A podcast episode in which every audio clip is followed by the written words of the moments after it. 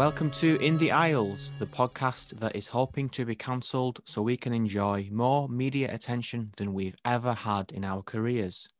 I'm James Rothwell. I'm Dan Acton. This week, we're talking about what we've been watching, including genre bending romance, Elijah Wood, and Germans in a Forest. We'll talk some real news and a conflicts of interest about the best video game adaptation film ever made. And our main review is Barb and Star Go to Casa Del Mar. Vista Del Mar. Sorry. Thank you. No worries. I'm not doing that again, though. No, it's fine. James, episode 40. We're, we're nearly at a half century. We're 10 episodes shy. What a Yeah. meaningless milestone we've hit. As they say, podcasts begin at 40. Never heard that, but I'll I'll go with the flow. Not life And- begins at 40. It's a Yeah, yeah, got it. Sorry, not not on the right wavelength today, which may be the case for our main review, but we'll see. Um, forty episodes in, but we've never recorded this podcast in the same room together. What a crying shame. Do you think there'll ever come a day? 21st of June, maybe. Is that the newly announced date where, as the Queen said, we will meet again? Hmm. well, I'm sure that'll be a moving goalpost when everyone decides to take the mic and cases skyrocket once again. But we'll see. We'll see. Cases are coming down. We're coming out of it. Cases are coming down. Let's just let's just meet up. Let's just meet up already. It's June. We're only three weeks away. Oh, back to square one. In brighter news, though, Disney Plus this week launched launched their uh, Star Channel. Have you managed to have a peruse around that? I did have a look because Disney emailed me about it. I know it's obvious and I should have expected it, but I went on it and everything is American, isn't it? It's all old American Fox stuff. Yeah, And that made me lose my excitement, realizing again, oh, that's all it is. And one of the featured things is 24, which I love, but I'm not going to go through nine seasons of 24 episodes, 45 minutes each. I'm not going to do it. Same for X Files. oh, is X Files on there? Yeah. Uh, I did have a quick scout round. I think I think there's some decent stuff on it, but agreed it is all American. I'll tell you the one thing that's left me a bit annoyed. I bought, and I have no idea why. Have you heard of the TV show 911? No. It's basically like a CSI type show, but around emergency services. And I watched a few episodes. It's just really nice, mindless TV. And I thought I want a bit more of that. So I purchased the entire season for $14.99 a week ago on Amazon Prime. Available for free on Disney Plus. Fuming. Right. Absolutely fuming. Just a quick mention, as is obligatory now for the social medias. Please support this podcast, like us on Facebook, leave us a five star review on iTunes, and follow us on Instagram at In the Aisles Podcast. Did me a favor this week, the Instas, because we or you posted about is it a crime to skip TV seasons? We discussed it. Was it in last week's episode? Two weeks ago, I think. It was episode 38. time flies, get confused. But you won that argument. I gave in far too easily. And I felt awful. I thought about it for days on end afterwards. I was I wasn't happy with my performance. I thought I had a better argument here. James was wrong. You can't skip TV seasons. And the public have saved me. They've saved me because we had two people comment this week, one of which, and I'll read, never skip, ever, ever must watch everything in chronological order. Done. I'm not going to argue with him. It's exactly the point I made. And in just nearly eight words, he formulated his argument far better than I did. Another comment, which is a bit more succinct and to the point, was in a word, yes, it is a crime, which um, I'm not going to lie, that's my mate, Oliver. Um, so sort of engineered that one. I didn't ask him to post that, but there you go. So, what have you got to say, James? Because it seems like two people have my back here. Um, you're wrong, aren't you? Do you want to accept it? I've said before, I accept the outcome of democratic votes. And if this was a vote, I will have lost the debate. Well, I'm not going to decide on a punishment just yet. I'm going to mull it over this evening, and I'll let you know in due course. But it's not going to be a good one because Well, you deserve it, in my opinion, for making me feel like I didn't have a leg to stand on when I had two perfectly good legs. Uh, this is why I'm bad at arguments. you know what I did? It's not a crime because I have seen 24 before, but seeing 24 on Disney Plus, Star Plus, Fox, I watched the last scene of the last episode of 24. I don't even remember what that was. The last scene of the penultimate season, which was supposed to be the end, it's when Jack fades out on the uh, big TV screen when the drone is turned off. Yeah, yeah, do remember it now. You've said. And the last scene of the season nine, he gets in the helicopter, which I'd forgotten. Well, that's, that's, not a crime, is it? Because I've seen it before. I yeah, wanted exactly. to relive those moments. I mean, if we really uh, your dirty laundry, James, maybe we should be discussing how you decide what content you watch, not by skipping seasons, but skipping through episodes just to see whether you like it and making a decision based on that. You We're just not, we're not getting into that. We're not getting into my my web browser version of Netflix skipping technique to watch a whole episode in 10 seconds. We're not getting into that. We're not getting into that. Oh, fair enough. Fair enough. But never mind. What about you anyway? What's go on? What's go on in? What's what's going on with you and yours? N- nothing. Nothing. I don't have a pre-prepared anecdote. Nothing's nothing's happened. Well, we'll not make shit up then. We'll just move on, shall we? Oh, I went to Tesco three times on Sunday. Why? First time was to get morning food. Second time was realizing, right, we're not going to cook. Let's just get some ready meals. Third time was you've got the wrong ready meal. Go back and buy the correct ready meal. What did you stuff up on? What What had you got by mistake?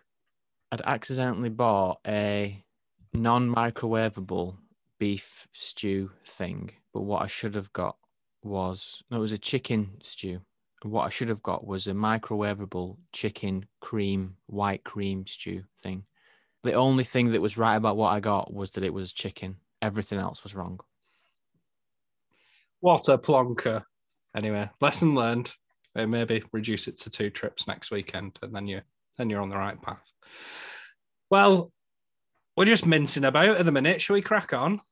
Yes, let's go into it. What have you been watching? I watched the new Netflix British mystery thriller Behind Her Eyes, which I believe you've also seen. So I'm interested for you to interject and tell me what your thoughts are in a minute. But it centers on a single mum, Louise, who becomes entwined in this complicated relationship between a husband and wife. And it all starts off when, after a random night out, Louise bumps into a rather charming Scottish fellow. They have a few drinks, get to flirting, and the next thing you know, they nearly get off with one another before he develops a conscience and says, Whoa, horsey. I'm paraphrasing, it's not quite what he said. The next day, she arrives at work and finds out that her boss, her new boss, who she's the PA for, is none other than the man that she nearly did kissing with tongs with the night before. And her feelings develop, and she finds herself in the middle of not only an affair, but a blossoming friendship with this new man toy's wife. So, in the midst of this love triangle as well, she's dealing with these reoccurring nightmares, which leads to some of the more interesting directions that the show takes. That being said, they show you these nightmares, and it leads to some quite dodgy looking special effects that did take me out of it at points. It's quite, it looks like 2000s, early 2000s CGI. I just didn't like the look of it at all. But that aside, the main thing that holds your attention throughout this is that what's going on in this husband and wife relationship. There's a lot of unknowns from the offset regarding their relationship. The dynamic t- between them is quite odd and very unexplained. And because of that, you're constantly questioning which one of them are you supposed to be rooting for? What's happened in their past that's led to this fractured marriage? And it does work from that perspective. Uh, I don't know what you thought, but the two female actors are the main reason to watch this, both Eve Hewson, who's Bono's daughter, Uh, she plays the mysterious wife, and Simona Brown is the central protagonist, Louise. They're both really good in this and give performances that are worth tuning in for. The male actor, on the other hand, he just has this constant look of fear and confusion and anger throughout the entire thing. And maybe that's what the character demanded, but it did feel a bit too one dimensional for me. I was just fed up of looking at his face by the midway point. Um, he is good looking though, so I'm sure many people will disagree. There's been some quite sniffy reviews about this from The Guardian, giving it two stars out of five and calling it dull. And I'll be honest, I was of the same opinion on the series um, early on. It seemed to be setting up a lot of plot threads for the sake of it. And, oh, we're adding to the mystery and intrigue, but we're not really going to go anywhere with it. So it does admittedly start quite slow, but it does then gain some momentum after that. And I'd say around episode four, it does find its stride. And it's it's then that I went, hang on a minute, this seems really familiar. And I realized that I'd read the novel that this is based on less than nine months ago.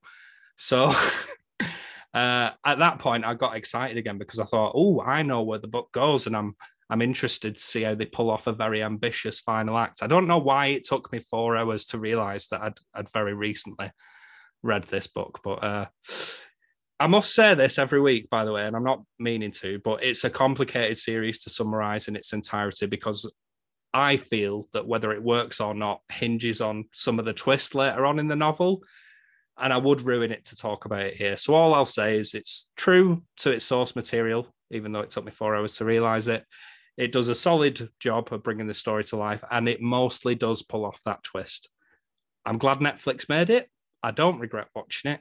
It's nothing stellar, but it's absolutely fine. What did you think? Is the book a different title and that's why you forgot that you read it? No, it's exactly the same title and it's the same color of font. Do you read so many books that you forgot what books you read? Crime thrillery wise, yes. I think that is what's happened. Okay, that's fine. I agree about the special effects. There's a dodgy blue screen scene or two where people are standing in a room of fire that just doesn't look good at all. I agree about the male character. His character was that he was Scottish. and he seemed a bit too much like Jamie Dornan, and that distracted me because Jamie Dornan's in our main review. I, I, was getting him all mixed up with that. But I completely agree about Eve Hewson, who was in Tesla. I don't know if you remember that or not. Oh, she yeah. was Tesla's on and off love interest. She's very good. Good to see her back and in a prominent role after slumming it as Bono's daughter until now. And Simona Brown was good as well. It's one of those programs where everyone is bad. You, you don't really know who to root for, but that's the point and that's what keeps you interested. So I like that. With the twist, which I won't give away either, for me, it took too long to get there. I understand so it, that, yeah.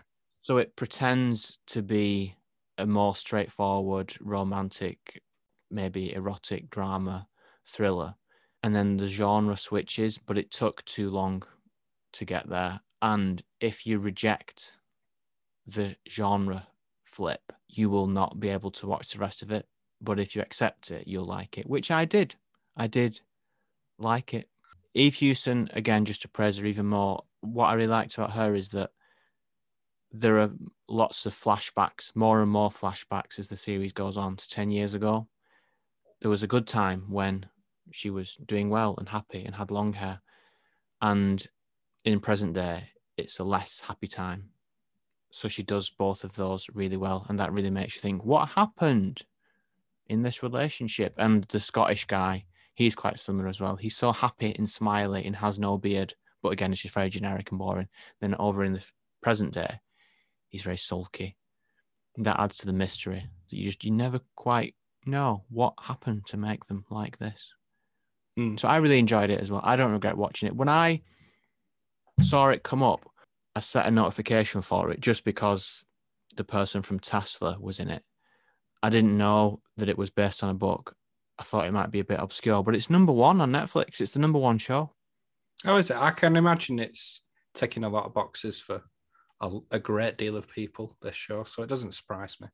But I, I am interested to see what the consensus is because I think you're right. It's it's going to be very jarring for a lot of people that genre flip. I don't think everyone's going to welcome it with open arms. It's it's a bit left field, isn't it?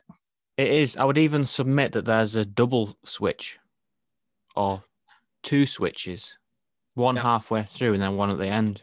Mm, mm. It's it's interesting. I think yeah, we're we're in agreement. It's it's worth a watch, isn't it? Yes, definitely. That's Behind Her Eyes on Netflix. What else have you been watching? So after last week, I thought I'm going to make this the new norm now. I'm going to watch weird old films that I may not have come across, or maybe I did, and I want to revisit them. So I watched the 2013 film starring Elijah Wood, Grand Piano, which is tucked away on Amazon Prime for free. And I only came across this because, you know, when we were doing our research for the underrated films of the 2010s, Yes, I remember that. This popped up and I thought, I've never ever heard of this film at all. It doesn't even fire off in my head going, oh, maybe there's an inkling there. No, never heard of it. And it's about a concert pianist played by Elijah Wood, who, after five years out of the spotlight following a near career ending performance, he returns to give this redemption concert of a lifetime. But there's a twist, another twist he has a sniper pointed at him throughout the whole thing. And if he hits one false note, he dies. Have you heard of this before, by the way? I've never heard of it. There's a lot of Elijah Wood films that I've never heard of or even seen the titles of. He's a very hardworking actor, I think. Yeah, who stars in middle of the road films and doesn't get recognition, it would seem. No, you're right, because Maniac was one of my most underrated film. So, yeah, good on the lad. But one of the main things that I was like, I'm going to seek this out is that I found out when I IMDb stalked it that it's written by Damien Chazelle, and he's the man behind one of my favorite films of all time, which is Whiplash. He also directed La La Land, which I haven't seen. So between that and this, you can tell that this is a man who loves his music. He's not at the helm here. He just did the screenplay. And make no mistake, it is not in the same oeuvre as those sort of films. It's instead a silly little action thriller that's not trying to say anything deep and meaningful. It's just a plain and simple piece of entertainment. The premise of it is basically a phone booth on a stage with a man with a piano at his fingertips rather than a phone. And what's not to love about that? Probably quite a bit, actually, but I thought it was all right. I did have my doubts early on whether it would sustain any form of tension um, if it's just Elijah Wood sat at a piano for 90 minutes but they find numerous ridiculous ways to ensure that the action isn't just limited to him being on the stage all the time. And they freshen things up with some really interesting camera work. And I really did notice it in this film. Some of the shots are just so unusual. And the way that they're framed, it's going to be hard for me to explain it. But there's there's one shot where somebody runs to the back of the theater, and you see behind this wall at the back of the theater, and then the rest of the theater and the stage itself and then there's a bit of action that's taking place behind this wall but the wall acts as like a as a split screen so then the camera then zooms in on the right hand side to what's going on on stage even though they were one shot at one point in time does that make sense Yes, it makes sense. Is it a bit like the shot in Bad Boys 2 that rotates around two different rooms? no Okay. I've, I've described it poorly it's fine anyway it looks good I'm not going to lie to you. It's nothing spellbinding. I'm not even going to be thinking about this a week from now. But I did have a good time with it whilst it was on, and I was never bored. And I think it deserves that underrated status. Um, it's a lot worthy of a higher score than 5.5 on IMDb, and is further evidence to your point that it cannot be trusted. So if you want something that's thrilling enough to see you through 80 minutes, it's a pulpy piece of popcorn entertainment. Give Grand Piano a go. Very good. I will check that out. You won't. You I won't. No. James, we're going to dive into your watch list now, but I wanted an update from you. I've heard there's some really, really interesting developments with One and I know that for the sake of people not getting annoyed with us and switching off, you can't go into it. But are you up to date? Are you still as enamored with it as you were at the start?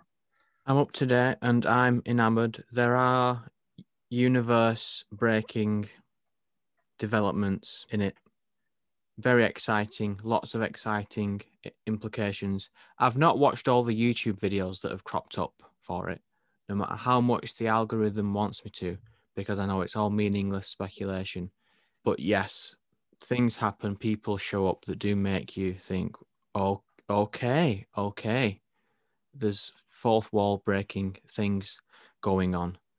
And in episode three, maybe, I thought to myself, oh, this is a Trojan horse for a new character.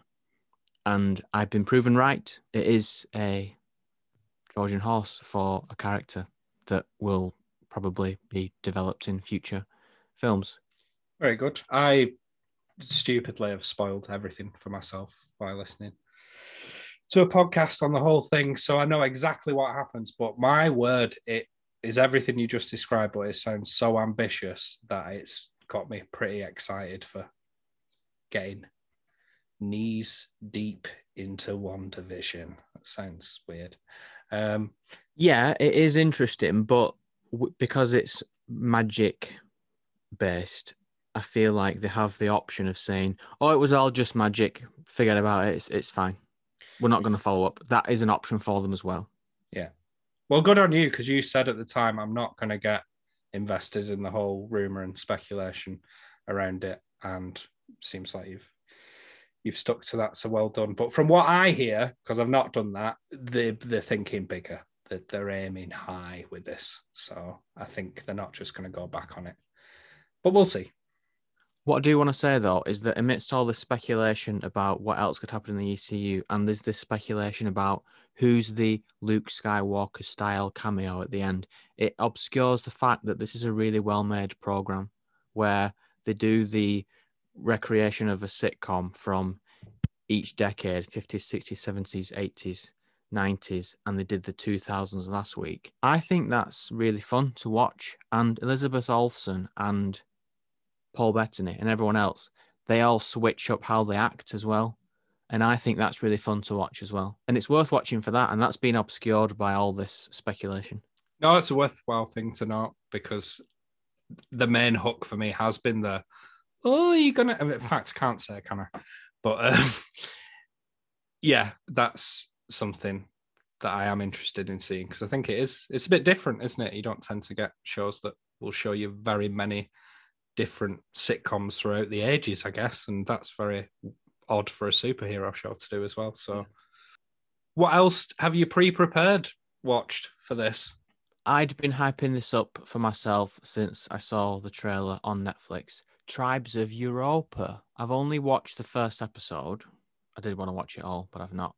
So I can't judge it fully, but I have judged it already because it's so firmly within what I like dystopian future, bits of sci fi, mystery, rich world building with the factions fighting each other. And it's from the creator of Dark, one of my all time favorites on Netflix. It's much less complex than that.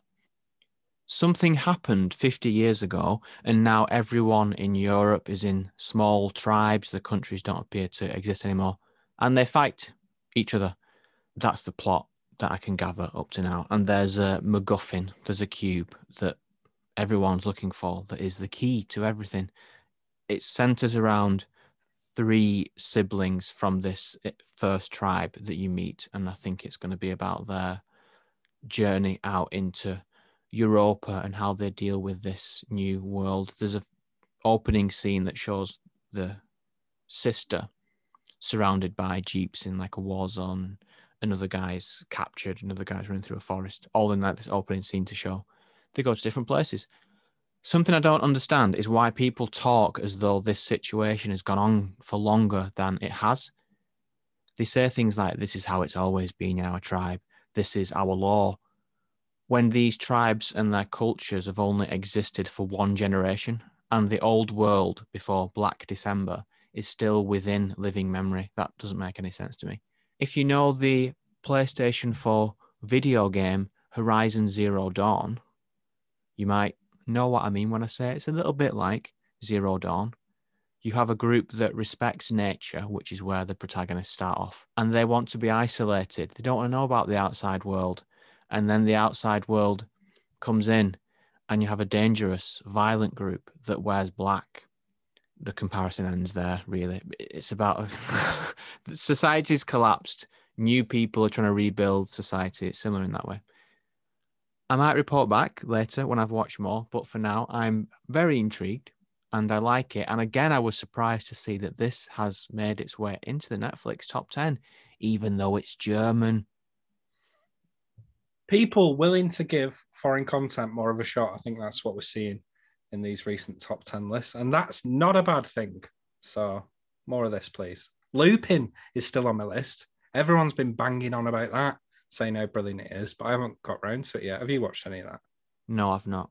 I, I almost did. I don't know why. I just I watched something else. Very good. Anything else, James? No, no. Just Tribes of Europa was my main event for this week, and I only watched one episode. This is mainly because I've done you over and I nicked behind her eyes off you, isn't it? We should really discuss what we're watching. but Tribes of Europa was going to be my main thing, but I I only watched one episode, so I can't go into full detail. I think you've nevertheless given us a good flavour for it. So, and again, we comes into what we were talking about the other week. So the jury's still out on this. It's very uh, fair to middling the response um, from what I've seen. So maybe it's just finding its feet and people are getting more up to speed with what's going on and finishing the series off. And please do the same, James, and let us know your overall thoughts when you're done with it. I will. Real what? news. Yeah. it's the real thing. It is now. Real, real news, news.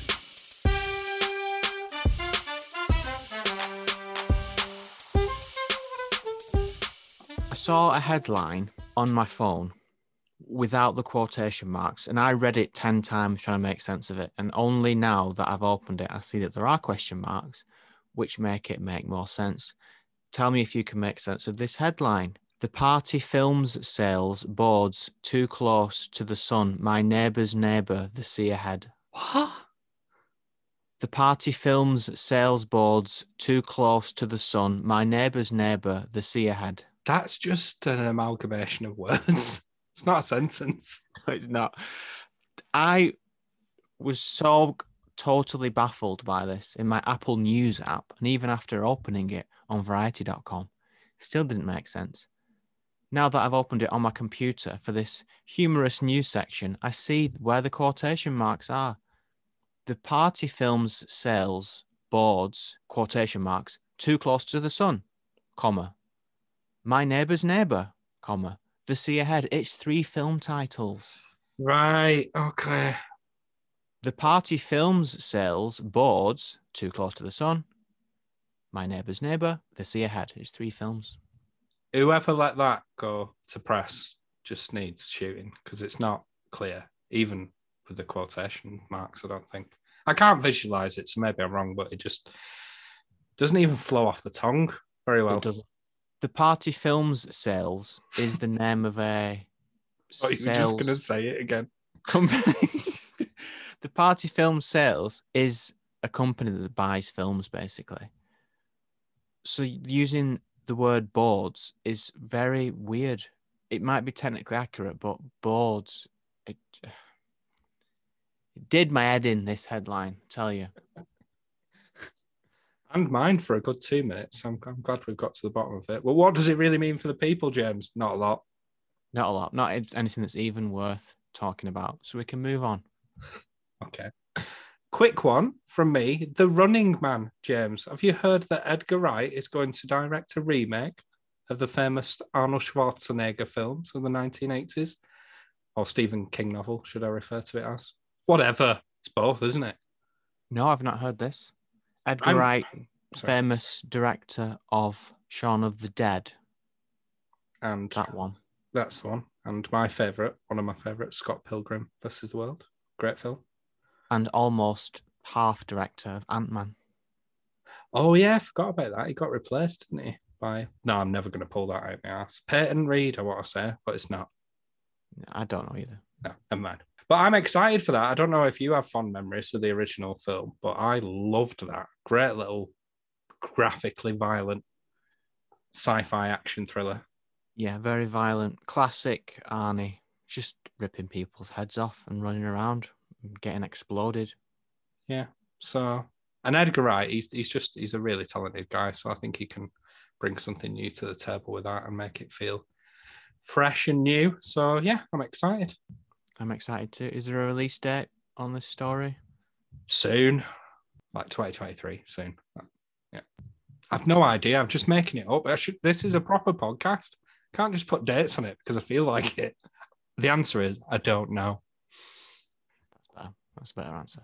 What have you got for us? The evolving story of Gina Carano is such a quagmire, isn't it? Why? What's happened? No, I, I have heard. I've heard. Bring the people up to speed. What's gone on? I'm not going to do the whole thing. Just the one sentence or possibly two sentence summary is that she was tweeting. She was tweeting all the wrong things for a number of topics, like coronavirus and the election and things about comparisons to 1930s Germany, pronouns. It all went a bit too far, and then Disney said, "Right, that's enough. You're out." Soz. Two sentence announcement. That's it. And then it all blows up. And the latest thing that's happened is that she did a one hour sit down interview with thedailywire.com, which is a conservative, small c American news organization. Do you think that's a fair description? Unbiased? I think I think so. Yeah.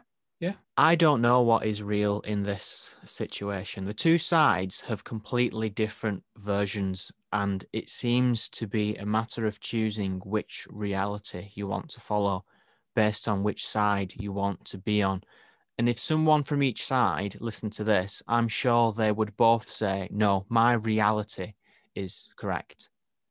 After The Last Jedi, the Star Wars fan base was split. You either love or hate The Last Jedi and things about your character can be determined from that opinion. The Mandalorian united the fans, and the season two finale cameo was this moment of reconciliation with disenchanted fans. Now we're back to you support the firing or you don't. If you support the firing, you're opposed to free speech. If you want to save Gina Carano, you are scum, subhuman scum. It's Alan Partridge this is how both sides are at fault. The Fire Gina Carano side has taken the least charitable view possible of everything that she said, and based on that, demanded the maximum punishment. I don't think that is helpful for human progress if that's how we're going to react to things. The Save Gina Carano side are applying the worst possible motives to Disney and making this into a battle for the future of media, maybe the world. Gina Carano made clumsy, ill judged comments. Disney made a boring economic decision to no longer work with an actor to protect their brand during sensitive times. That's what I see. But the two sides are so convinced of their positions that I don't know what to believe or whether I'm completely missing the point. Can you help me out, James? Because I I brought this up as a suggested news topic the other week, but failed to notice that I hadn't informed myself on it very much at all. Just read high level headlines and that's it. Done no further digging. So what's what's the big crux of this whole argument? That I mean, well, in fact, that would make everything you just said redundant. You've gone into it, but I've heard that there's a bit of double standards going on here. Is this just nonsense? Is this tabloid nonsense because I hear that Pedro Pascal has made similar tweets and yet he's still in the Mandalorian. They haven't fired him. What's what's the crack with all that? Is that is that rubbish or is it true? I have read that and again I don't know. Yes, he has made similar comparisons to a certain period of a certain European country's history, but I don't know who's misrepresenting who at this point. Mm. So the side that wants to save her, they're taking the least charitable view of everyone else's tweets to say, well, you should have fired them, not the person that we like. And Are then- they? Are they though, or are they not? I don't. Just I don't know. I honestly just don't know because I thought they were just pointing to it as a hang on a minute.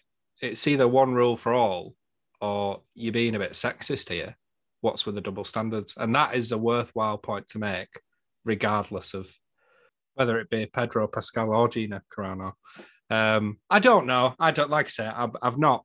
I've not done my research. I, I should know better, but it does seem like the word quagmire is a very appropriate word to use for this situation because I'm still muddled, even though you've gave a very concise rundown of it. If I'm honest, I'm muddled as well. Another double standard that has been identified is that when the Last Jedi came out, there was a backlash against Kelly Marie Tran's character. for being trans. No, that's a name. oh. Kelly when I said that, I thought, oh, that could be heard that way. And then you actually said it. Yeah. The character played by Kelly Marie Tran was so unpopular that Kelly Marie Tran was abused and driven off social media. Now, here we have a situation where another Star Wars actor, Gina Carano, is also being attacked, abused, commented a lot on social media, but that's a non issue it's Mm. in this case. So I don't know what to think about it. Just don't think anything. Let's just sit on a fence, eh, and say, let's just see what happens. Yeah, see what happens. The podcast without an opinion. Welcome to In the Aisles. Yep, and we don't have an opinion, so don't stop listening because of our opinion, because we don't have an opinion. Never a true word spoken. We do have an opinion, however, on what is the greatest video game adaptation of all time. What are you talking about, you? I very much disagree Shut up, with that. you two. You do not have good opinions. What an idiot. I hate everything. You can't even speak. Nothing you're saying makes sense. Conflicts of interest. Video games, they can be great, but can films based on video games be anything other than mediocre? This is not a new debate. This topic has been circulating about for years, with the resounding answer being Hollywood just cannot master this. But have the intervening years changed anything? Let's start with a simple question. James, have you ever seen a decent video game adaptation brought to the big screen? No, I haven't. But some research shows that the two best are Detective Pikachu and the Sonic film with Jim Carrey. Have you seen either of those films? No. Uh... One that stands out to me as a childhood favorite is the Mario Brothers film. That's notorious for being one of the worst films of all time. Yeah.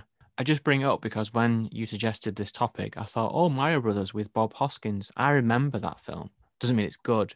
I just knew that I remembered it. So it's been a bit short and sweet, but neither of us have any evidence for any film that is a solid video game adaptation. Should we just leave it there? This has been a massive, epic waste of time. What did you think of Sonic? It was okay, but it wasn't brilliant. In fact, it, it probably is one of the best video game adaptations of all time, but is that's not a hard thing to do because they're all terrible. And you know who's to blame for that? Uwe Boll. Do you remember him? Yes, who made a series of awful tax write off adaptations like Yeah. Blood Rain. That's the one. He and what was it, Alone in the Dark with Christian Slater. He just put the final nail in the coffin for video games when he started on his horrific run of just straight to video nonsense. And ever since then, it's been an uphill struggle, and I don't think anyone's ever got to the top. No. Tomb Raider with Alicia Vikander had all the ingredients to be great, but the script let it down. Yeah, it's one of the more serviceable adaptations. I think that one. I I, I wouldn't say it's an awful film, but the Angelina Jolie Tomb Raider.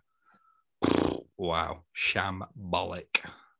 Tomb Raider 2 Cradle of Life, that might be the single worst film that I have ever seen in a cinema. Yeah, I'll agree with that. Good poster though. Read into that what you may. So the question was: Has there ever been a decent video game adaptation, and what's the best? The answer is no, there hasn't been, and there isn't a good one. So, men review.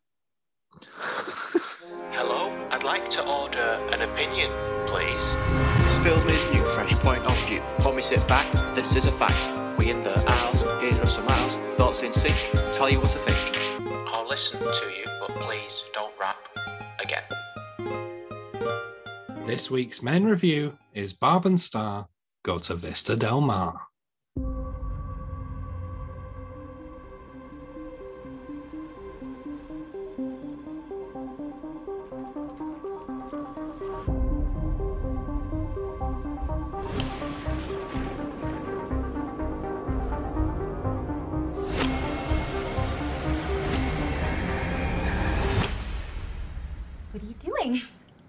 Was just playing with this lamp. Oh.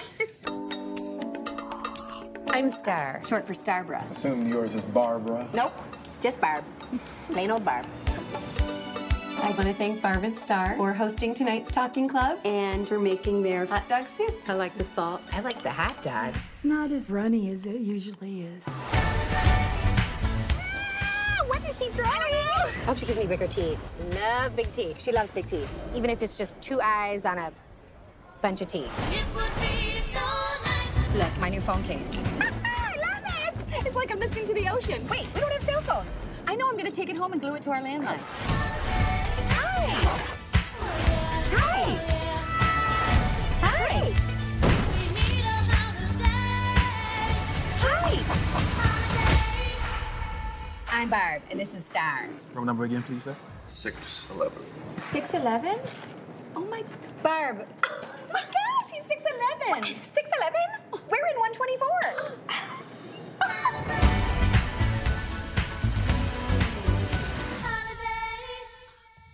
From the makers of Bridesmaids comes a goofball comedy starring two of the actors from Bridesmaids, who also happen to write the screenplay for the 2011 box office smash Bridesmaids. Their latest cinematic effort acts as a dual apology vehicle for Kristen Wiig for the failure that was Wonder Woman 1984 and Jamie Dornan for his lackluster performance in Synchronic. So, if you're looking for a story of friendship to understand who you are, itching for some laughs that are well above par, if so, you're in luck. You don't have to look far. Just seek out and watch Barb and Star go to Vista Del Mar. I would add Ghostbusters 2016 to the sins that Kristen Wiig needs to make up for. Noted. IMDb says lifelong friends Barb and Star embark on the adventure of a lifetime when they decide to leave their small Midwestern town for the first time ever. James, I'm ever so intrigued because this could go either way. Please tell me, what did you think of Barb and Star Go to Vista Del Mar? The first thing I'll note is that I am capable of watching a comedy alone and laughing. I'm working my way through Brooklyn Nine-Nine and I'm laughing out loud, literally. So that's on the table. I watched Barb and Star by myself, but that will not be used as an excuse for this film. It's original. I thought that this was based on a Saturday Night Live skit, that these were popular, well loved characters that were given a film, but that is not the case. It has two stories. One is Barb and Star realizing that it's not too late to live their lives, and the other is Jamie Dornan in an Austin Powers film. I think the humor is supposed to come from smashing those two together, but it was more like smashing two rotten eggs together. Put that on the poster. On top of that, you have the absurdity, the talking crab called Morgan Freeman with a D, but that was randomness for the sake of it, it seemed to me. I didn't get anything out of that. It adds up to a comedy that is too long. Two hours is too long for what this is. Similar comedies like Zoolander and Austin Powers are 89 and 91 minutes, respectively. And think how many classic moments and scenes are packed into those 89 minutes. Some of this seems like Kristen Wiig and Annie Mumolo improvising at each other, and neither the director or the editor a few weeks later had the confidence to stop them. So let me linger there on Barb and Star. As I said, I thought this was a Saturday Night Live skit, made into a film. And I hate Saturday Night Live. These characters, it's a one note joke. They have a funny accent. The best friends living small town lives. That's not enough for two hours. In the scenes where they're rambling at each other, it seems like Kristen Wiig and Annie Mumolo are grinning and holding back laughter, just like they do on Saturday Night Live skits, because they think it's genius and everyone on the set is laughing, having such a good time. But I wasn't laughing. She's not laughing. She's pissing herself. That's from the thick of it. Sorry. um, Jamie Dornan has no business being in a comedy. He takes his shirt off twice. Okay. Keeping out of that when Justice League's offensively revealing Amazon warrior outfits come up again. I did smile on a few occasions, but they dragged it out. Two examples. Take my calloused hand. I smiled. Oh, your hand is so calloused. What do you do? Oh, let's drag that out. Ah.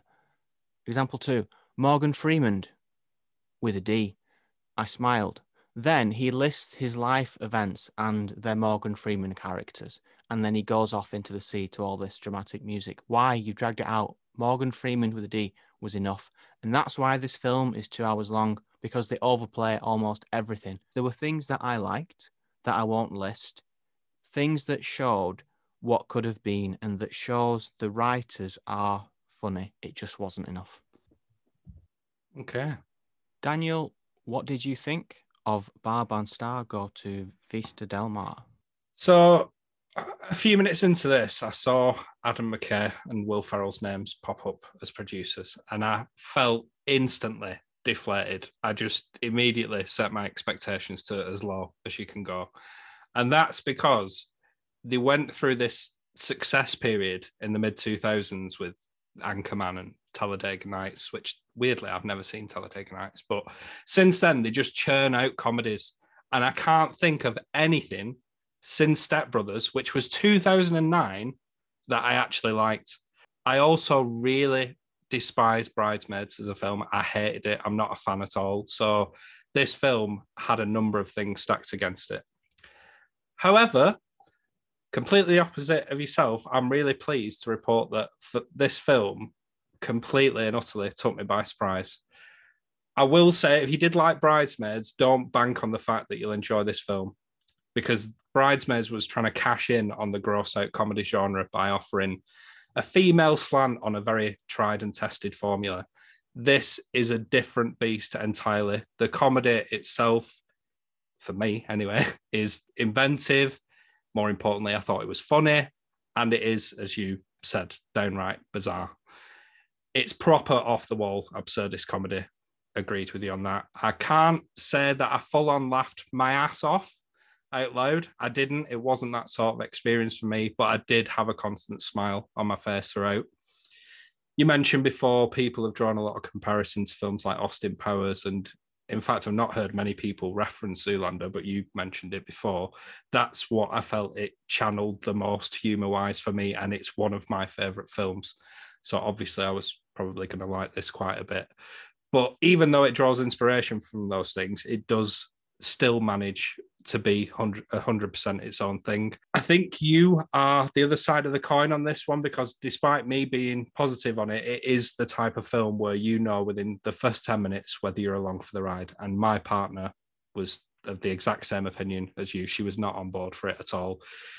It is by its nature a Marmite film in many respects. You'll either love it or hate it. And I would say the same really goes for the two main characters, Barb and Star, and their relationship. I think there's been a lot of failed attempts at female led buddy comedies in recent years, and the main ones that spring to mind are each and every Melissa McCarthy film that's come out in the last decade.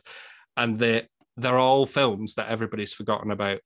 But this to me felt like something truly different and that they were attempting something a bit different.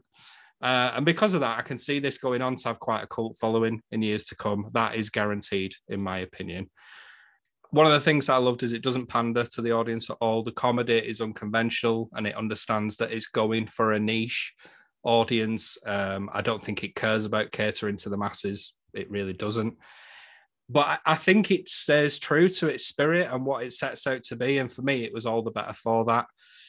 Another way that they go against the grain, which I feel is the opposite of what you took, is I didn't feel there was a lot of overly gratuitous male or female gaziness. It doesn't feature tits and ass every five minutes, like you might find with some male focused comedies. I'm not saying that offends me, by the way, but I just admired that they didn't feel like they had to go there.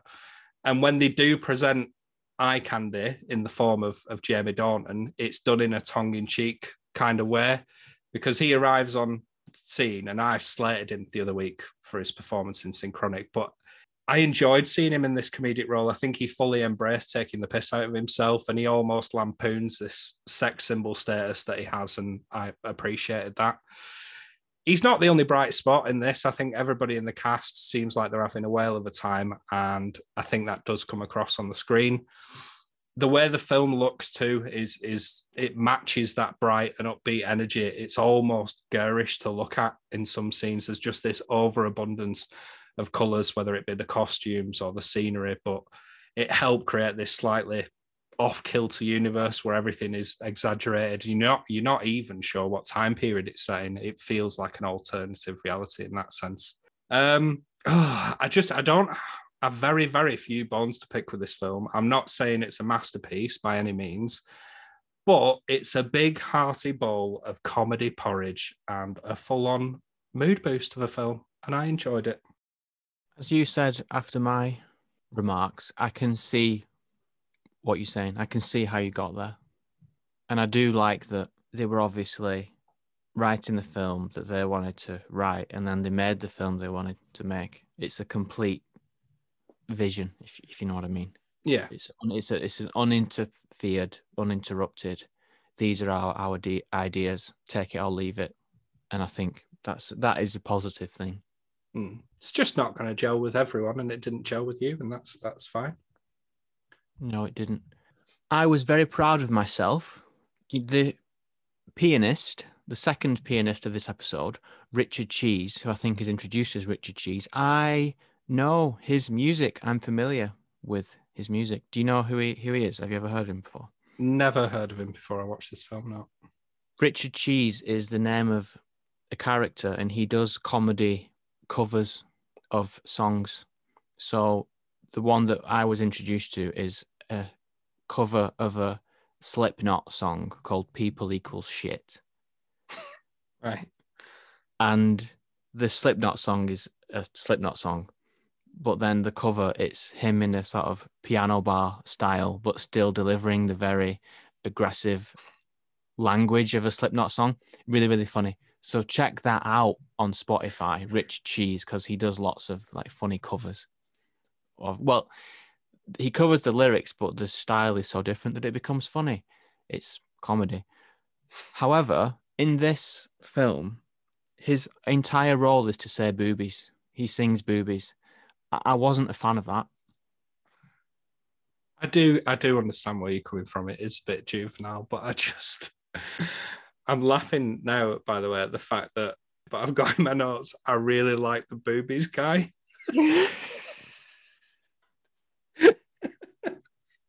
I really embraced the batshit craziness of it. I just I loved how random and off the wall it was. I I don't know why. I think there's a lot to be said for what mindset you're in at the time as well. I think if you're just in, I'm not implying by the way that you were in a bad mood when you watched this film. I'm not, but I think if you are, you've got to be very open to it. I think you, if there's anything that's slightly pissing you off, I don't think you're going to enjoy the film.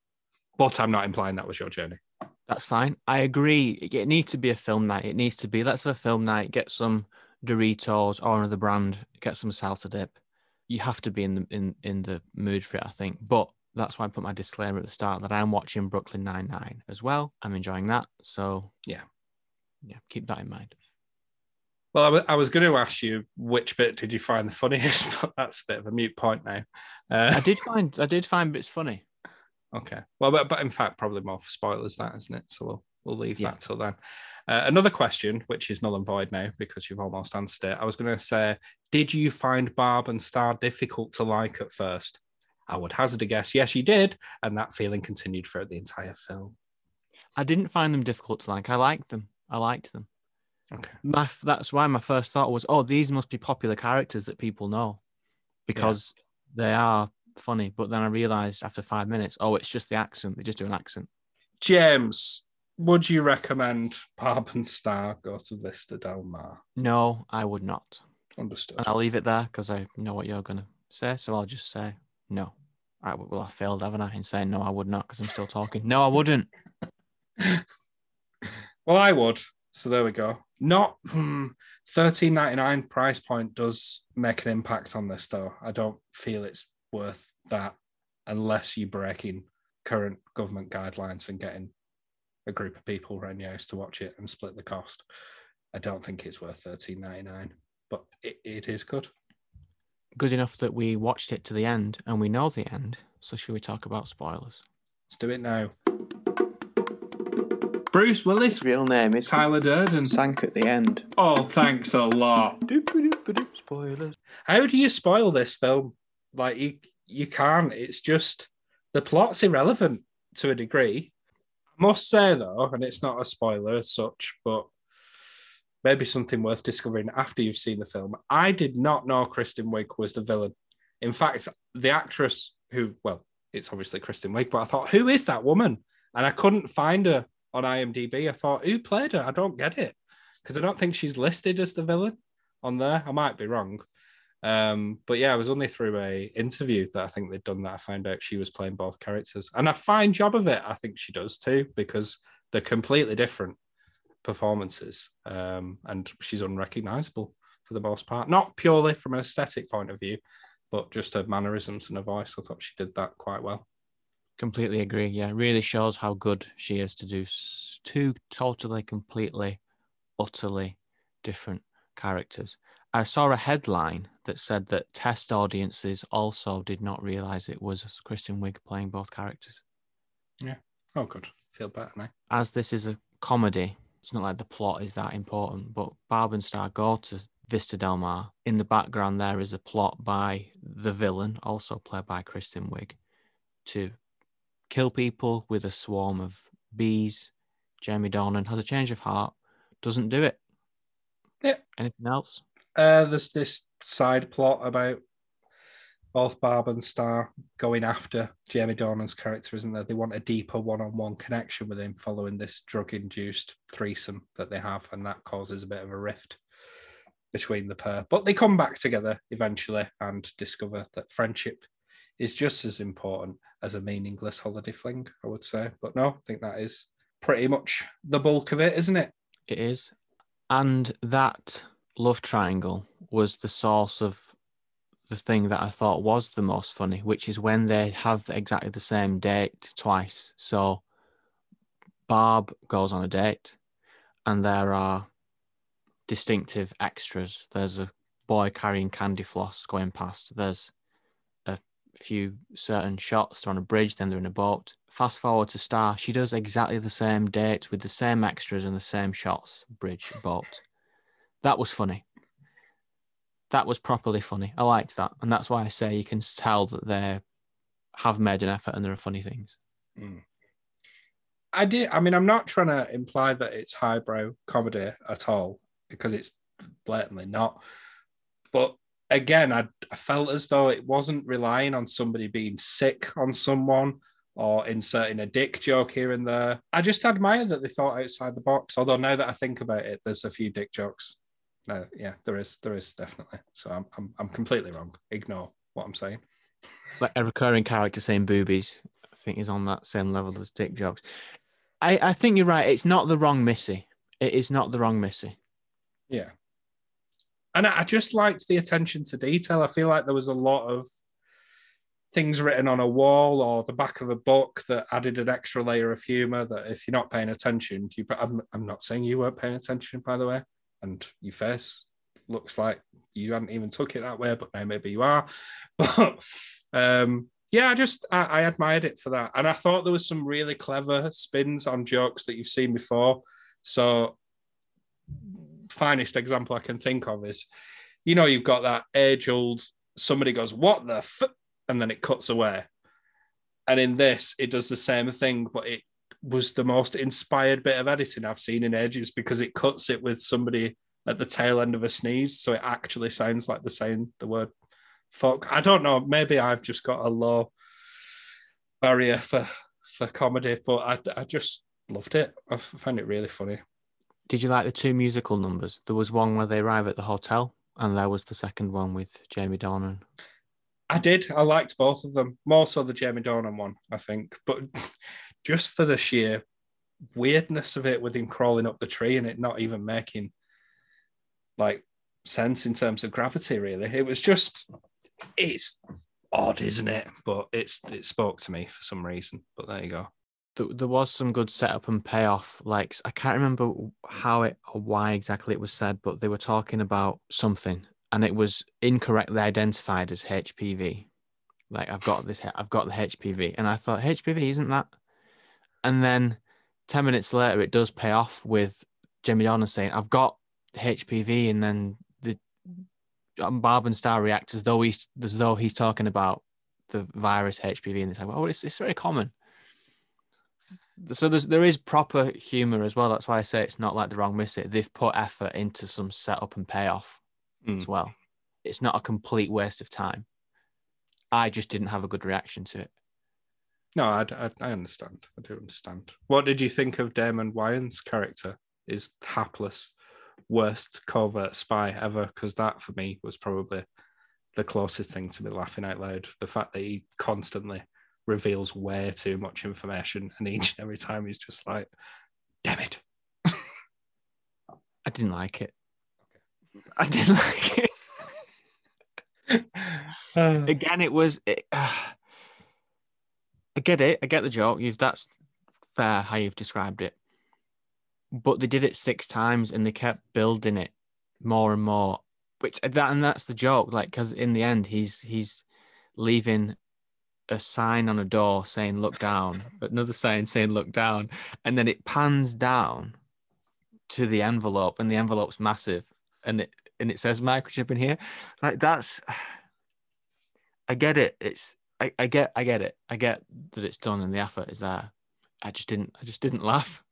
I just I was just recognizing it as a joke without actually laughing. So we've, I think that's our most divisive film that we've had. I know that we've disagreed in the past, but I think we're at completely different ends of the spectrum on that one, aren't we? We are, yeah, I agree. Most divisive. Thank you for listening. If you enjoy the podcast and you'd like to support us, remember you can share us on your social medias. You can like us on our Facebook page and follow us on Instagram on In the Aisles podcast. Daniel, what are we reviewing next week? We're reviewing the new ish Rosamund Pike film, I Care a Lot, which is available on Amazon Prime Video. I'm looking forward to it. We'll see what Amazon Prime can deliver in comparison to the Netflix originals that we've been talking about. And we don't have to fork out an extra $13.99 for next week's episode. So that's always quite pleasant as well. From now until then, boobies.